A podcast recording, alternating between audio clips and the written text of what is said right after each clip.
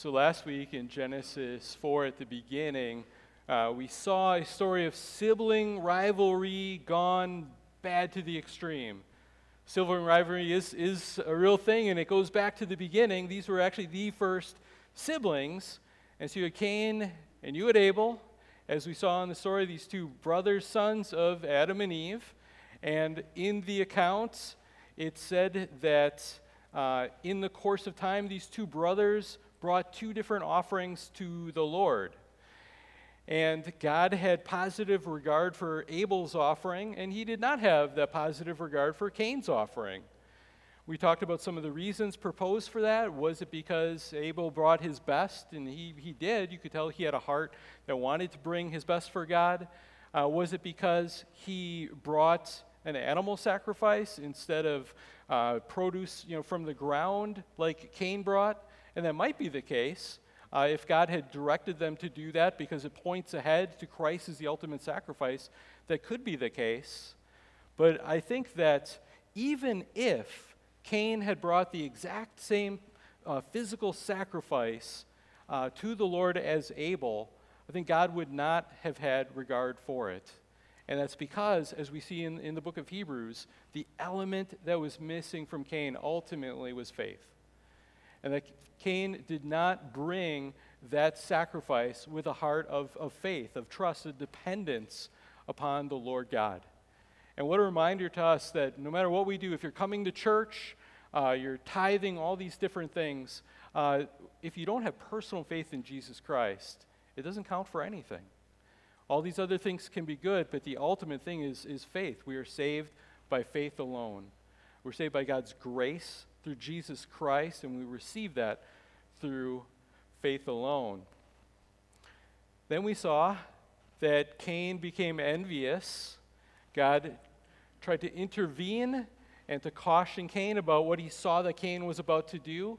Uh, but Cain chose uh, the path that his heart was set upon of anger and murder, and he took Abel out into the field and he murdered him. So the first uh, murder that happened in human history. And God punished Cain, sending him away to live as a wanderer. So that's the first part of Genesis chapter 4. And we are going to pick up here in verse 17, and we're going to read and finish up uh, chapter 4, talking about that today. 17.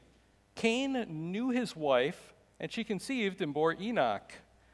When he built a city, he called the name of the city after the name of his son Enoch. To Enoch was born Irad, and Irad fathered Mehujael, and Mehujael followed Methushael, and Methushael fathered Lamech. And Lamech took two wives. The name of the one was Adah, and the name of the other was Zillah. And Adah bore Jabal, and he was the father of those who dwell in tents and have livestock. His brother's name was Jubal, and he was the father of all those who play the lyre and the pipe. Zillah also bore Tubal Cain, and he was the forger of all instruments of bronze and iron. The sister of Tubal Cain was Naamah. Lamech said to his wives, Adah and Zillah, hear my voice, you wives of Lamech, listen to what I say. I have killed a man for wounding me, a young man for striking me. If Cain's revenge is sevenfold, then Lamech's is seventy sevenfold. And Adam knew his wife again, and she bore a son and called his name Seth. For she said, God has appointed for me another offspring instead of Abel, for Cain killed him. And to Seth also a son was born and he called his name Enosh. And at that time, people began to call upon the name of the Lord.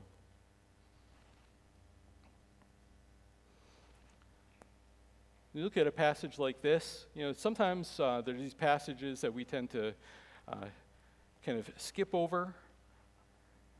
What do you do with a passage like this? What is this trying to tell us? I think one of the things as we look at this section of Scripture, we see two different lines, uh, two different, uh, I mean, lines of descendants that are coming from uh, Adam and Eve. Of course, they have more children. It tells us that in chapter 5, and we can infer that even from this. Uh, but it talks first about this line of Cain, their firstborn. Well, I think the firstborn, he's going to be the one to, to make the parents the most proud. And he's the one to carry on uh, the, the family name, the promises, and all this. Uh, but that wasn't to be. He had disqualified himself by his actions. He had been cursed and sent out to be a wanderer. And so the first thing we see in this message is that the line of Cain continued in their rebellion against God. We see this as Cain, it says he, he knows his wife, they bear an offspring, and as we look at the record and we see the things that are happening, these are not all good things that are happening.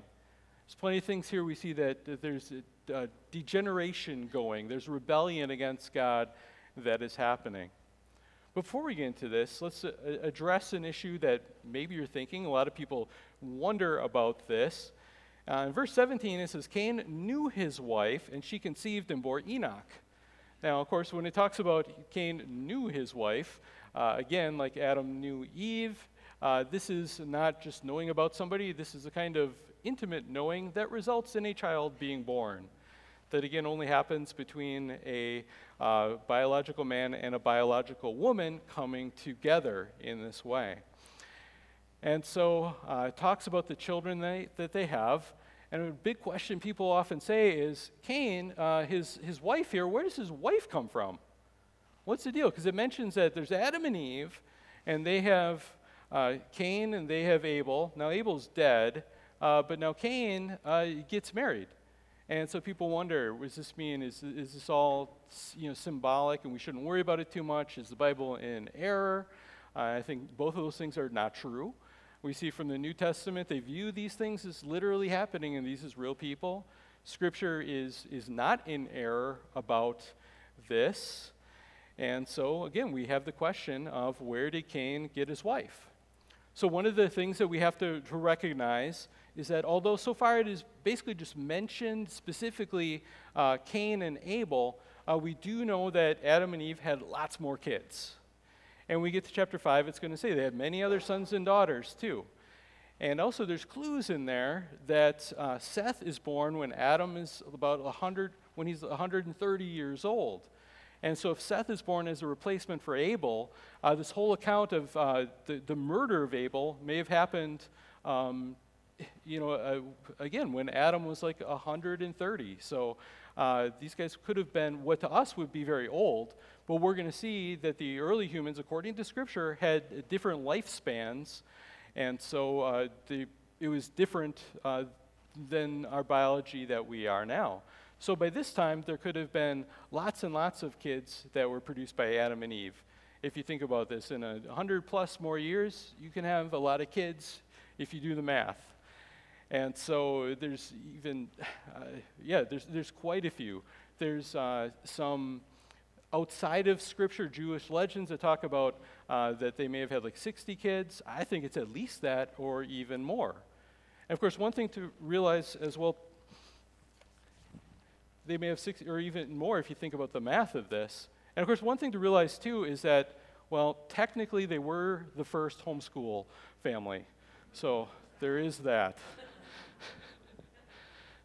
So lots of kids. So, okay, you have the possibility here so the uh, just straight out answer is that in, well, the only real options are that Cain married one of his sisters, or theoretically, because time had gone by and other people would have had kids uh, too, uh, could have been another close relative. And a lot of people think, well, how, how can that be? Aren't there problems with that? Well, here's a few things to consider. First of all, there really was no other option. This is just how it needed to be. We know from Scripture that Adam and Eve are the first uh, parents of all humanity. God didn't make another batch on the side. We all trace back to Adam and Eve, and that's important. Uh, there's this unity of the human race. We're all connected, we're all descendants from Him. Uh, mankind is literally Adam kind, and we trace from him, and that's why uh, we also bear the consequence of his rebellion. Acts 17:26 tells us and he, God, made from one man, Adam, every nation of mankind to live on the face of the, to live on all the face of the earth. And in Genesis 3:20, it says the man called his wife's name Eve because she was the mother of all living. So they all trace back to Adam and Eve. There was not like a separate, you know, creation of people on the side. Another thing we have to realize is at the beginning here, it, this was not prohibited by God like it would be later on. Later on, actually, you know, uh, thousands of years later, when you get to Moses and the Mosaic Law Code, this would be prohibited, and God had definite reasons for that. Uh, but you didn't have that law laid down from the beginning, and so uh, they were not violating God's law at this time. Also, I think we need to realize that in all likelihood, uh, the genetics were different early on. And we'll talk about this more a little bit next week with the longer lifespans. Uh, but I th- believe there was something different about their genetics and the genetic purity that uh, early on did not, would not result in uh, the harmful you know, effects of inbreeding that would happen today, and the reasons why that's something that, that should not happen. But I remember uh, back in the days when I was a youth pastor, and I was talking about this with uh, a bunch of high school teens, and somebody had this question of, you know, where'd Cain's wife come from? And I told them that answer. And, you know, some of the, the kids were like, ugh, you know, that's gross. And, you know, okay, I get it. Uh, but a thought came to me, and I, I said this. I said, okay, think about this. But if you're going to say, well, I'm not going to believe the Bible because I don't like this, well, what is the other option? Because think about this if you don't believe the Bible, it probably means you believe in evolution. And if evolution is true, that means that you have these lower life forms, and I don't even think this is possible, but uh, you have lower life forms that gradually, you know, evolved into higher life forms. And the way it works is that uh, one offspring would have some, you know, mutation which would put them up into the higher category. So at some point, you would have all these non-humans, okay, they're, they're below being qualifying as a human, and then you would have the very first human that finally evolves enough that he crosses the line into what we would consider human. Well, where did that human get somebody to mate with? The only option there is that human is mating with a non human. So I ask you, which is more gross? so, where Cain got his wife. In this message, in this section, we also see a description of cultural development. In the line of Cain, we do see cultural development that is described in uh, these, these verses. And it talks about uh, one that was the father of those who dwell in tents and, and livestock, another who is the father of those who play the uh, lyre and the pipe, so musical instruments being created. Uh, one that was the forger of instruments of bronze and iron. So you see these things of uh, civilization being developed, of uh, technology being developed, uh, community being developed. And so I want to start, I'm starting here with something that's kind of uh, at least a, a positive thing, at least neutral, but also kind of positive. And when we see some of these things, I don't think it's saying that uh, you know, our musical instruments are, are evil because they're of the line of Cain. That's not what it's saying. But this is a sign of God's common grace. And what we mean by common grace is that God is, gives his, his goodness and his help to mankind uh, that's not always just through Christians. Now, through Christians or believers in the Old Testament, uh, God will give the ultimate uh, things that we need relationship with God. And, but God can be at work in some ways through unbelievers as well. And so you see this technology being developed. And this should be a reminder to us that there are things that we can praise God for that were developed by people that maybe are living in rebellion against God. That maybe there's a medicine or a procedure that you take that saves your life that is not administered to you by somebody that even acknowledges the Lord or invented by somebody that, that, that doesn't um, you know, believe in Jesus Christ. But we know it's still God working through these people to bring these, these good things uh, to the world in some ways. So, technology, medicine, and we can look through it and be thankful that God is, still able to do some of these positive things, uh, even through people that are they're pushing Him away and in rebellion to Him. So, that's uh, one thing. Um, we also need to be reminded that technology, we say technology, it's not just, it doesn't have to have a circuit board in it to be technology. Okay, tents and musical instruments and the wheel and fire, this all different forms of, of technology. But they can be used for good purposes or they can be used for evil purposes. That doesn't mean that all forms of technology are absolutely neutral. Some may have more of a propensity for abuse. Uh, but to realize that it, there can uh, they can be used in a direction of good or they can be used in a direction of evil. And we can think about that both with these type of technologies, uh, forging things from bronze and iron, that can be great. You can also make weapons to use to, to kill people uh, and, use, and, and murder.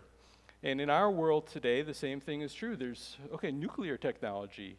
Uh, that can be put to, to great positive uses. And it can also be put to, to horrible uses uh, computers, the internet, smartphones, things that we have that can be used for a lot of great purposes. And I'd like to say hi to people watching this uh, right now through the video camera and through the internet. And so there's a lot of positive uh, purposes that these type of technologies can be used for. And there's a lot of people that are also enslaved to pornography because of uh, technology. So things can be used for good or for evil. AI is a big thing right now in that development, and could be some possible good uses for that. And then eventually uh, it turns into Skynet and they release the Terminators. So there's that to look forward to, too. So we see cultural development, but in the line of Cain, we also see cultural depravity. We see rebellion against God, we see pushing away from Him, and we see humanity getting, I think, worse and worse. So, in one way, techno- uh, we can be improving with technology, and we tend to think, well, that makes us better as a society. But even if we're improving with better smartphones and better devices, but if we are moving away from God and obedience to Him, we're actually getting worse and worse where it really matters. And so we see a few examples of this in this passage. Uh, we see that Cain uh, he, he founds this city and he names it after his son. You know, so he has this pride and this legacy. God had cursed him and told him to be a wanderer. And so instead, Cain says, Well, I'm not going to do that. I'm going to found a city and I'm going to I'm going to do that. So Cain builds a city in, in defiance of his curse. So again, he's rebelling against the Lord. We also see one of these descendants, Lamech, who, wow, this guy, quite a few things. We see one, is that Lamech violates God's design for marriage by taking two wives. Now, the issue is not necessarily two wives, but it's two wives at the same time. That's the, the real issue. Uh, we do know that death ends uh, marriage, and so you can remarry after that, but uh, Lamech had two wives at the same time. And God's design was shown with uh, Adam and Eve. So you have one man, one woman that come together in this uh, what's meant to be a lifelong commitment, union, covenant together. Uh, but Lamech is the first guy to start to you know, build a harem that he's going to acquire for himself uh, multiple wives. So he's the first bigamist. Bigamy means having two wives by. Uh, sometimes we talk about uh, polygamy. Poly means multiple, so you could be have two wives or, or more wives uh, to be a polygamist. Sometimes I see people that put things online and they say, well, you Christians that say that you know there's only one type of biblical marriage, look at all these different things the Bible talks about.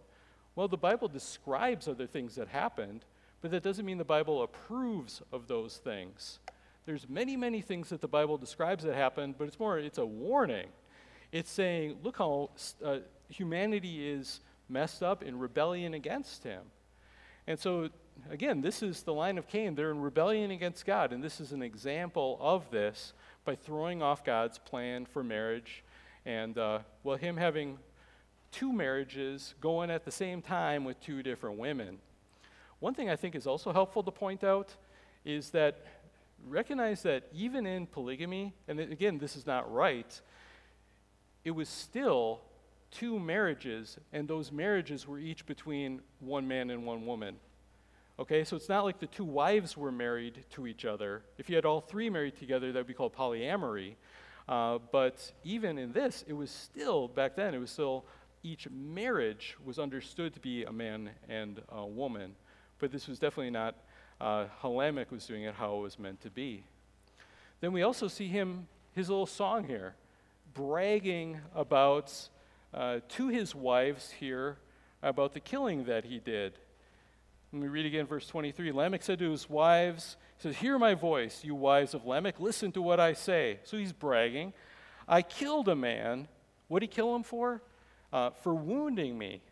Now, wait a second. Okay, wounding someone, I mean, that's, that's bad, but killing them, okay, your response is way a bigger deal than what happened to you. So he's upping it. He's like, You insult me a little, I kill you. And then he says, It's not just, it looks like there's, there's more than one here. A young man for striking me. And whether that's the same person or, or multiple. And he says, If Cain's revenge is 70 fold, then Lamech's is 77 fold. So Lamech here, he's the uh, original gangster, and he, in not a good way, uh, and he, you can see that in these actions and his boasting about it, we see that Lamech was prideful, vengeful, and ruthless with, a, I think, a disdain for human life. He wasn't valuing it. Instead, he assumed that he had the personal right to kill without it being delegated to him from the Lord. He was bragging about it, showing his pride, and again, upping the ante, escalating the violence. That's one of the things about violence is there's always, it escalates. Uh, he didn't want just even payback, but he wanted even more, to suffer 77 times as much.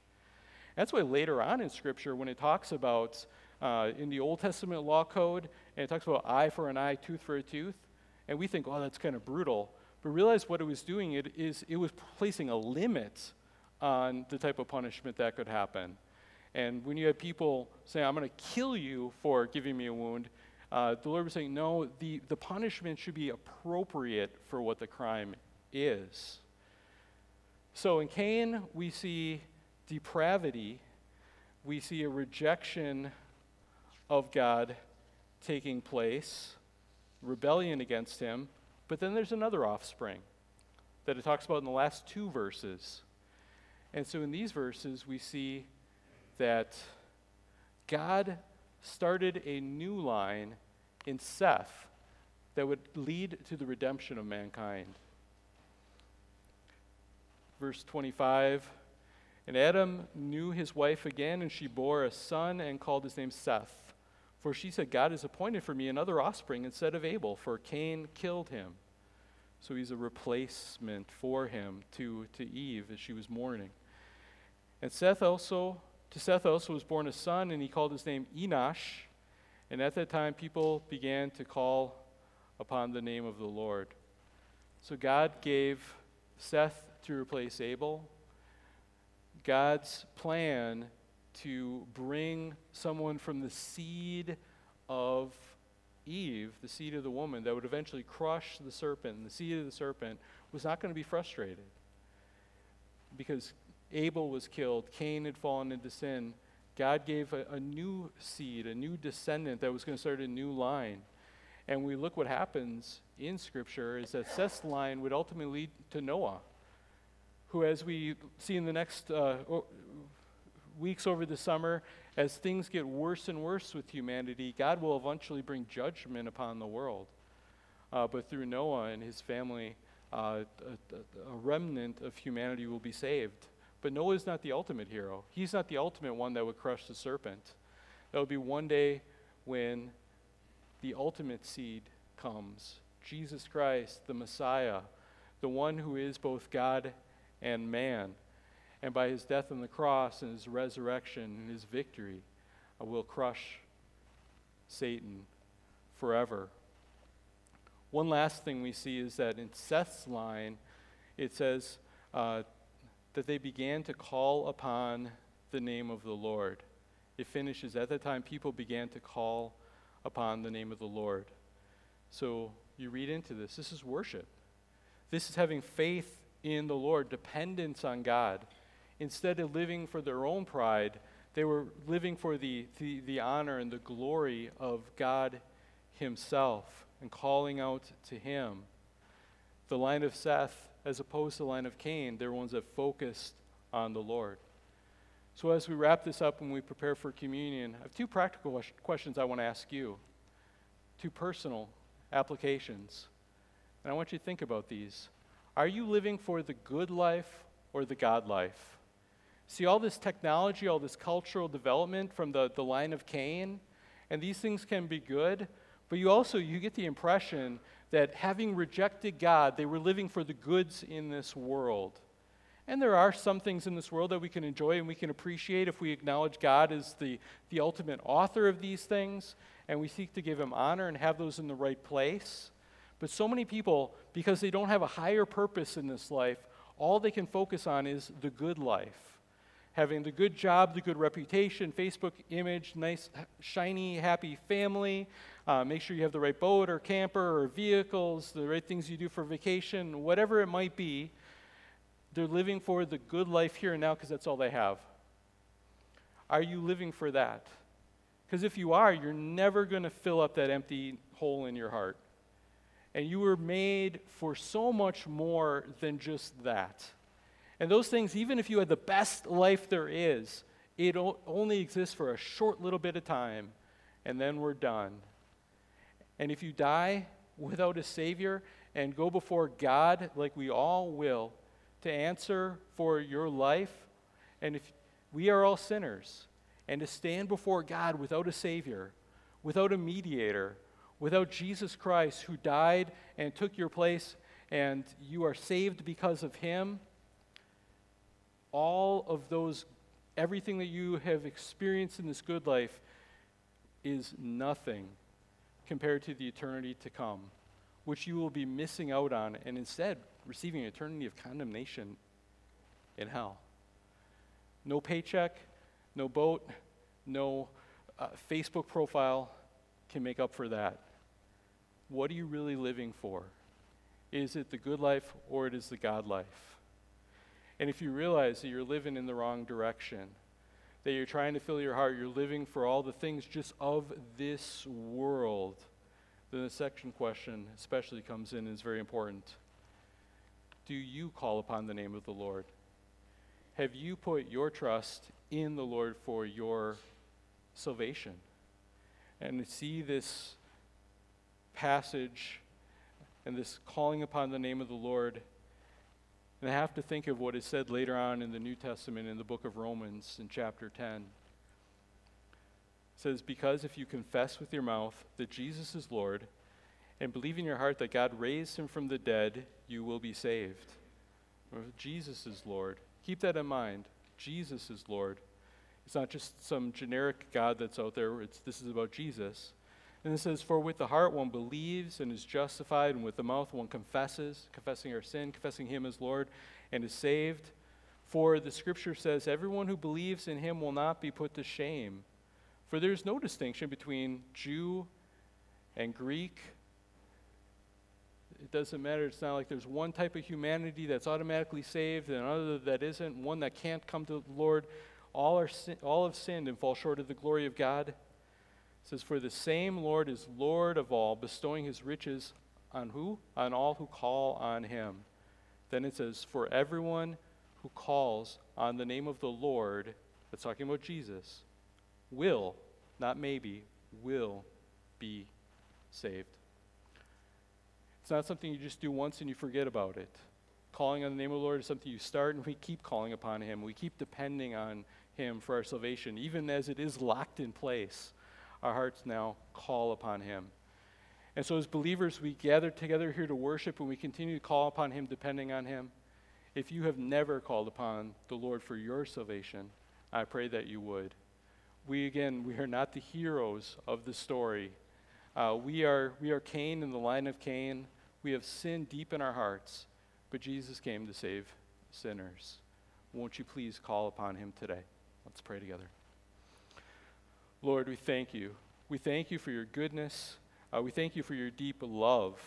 Thank you for the grace that you bestow upon us in this world, your common grace, and especially the saving grace that is available through Jesus Christ. And so, Lord, may we as people May we treasure you. May we live not for the good life, but for the God life ultimately. And Lord, may everyone here call upon your name as Savior and as Lord, Jesus Christ. And Lord, I pray that anyone that is here that has not done that yet, they would realize the emptiness of their life. They would realize that the future that they would have for eternity without you is terrible. And may you work in their heart so that they would turn from their sin, their rebellion, and that they would turn to Jesus Christ, who stands eager and ready to embrace them and to give them complete forgiveness because he has paid it all already on the cross. In the name of Jesus Christ, we pray these things. Amen.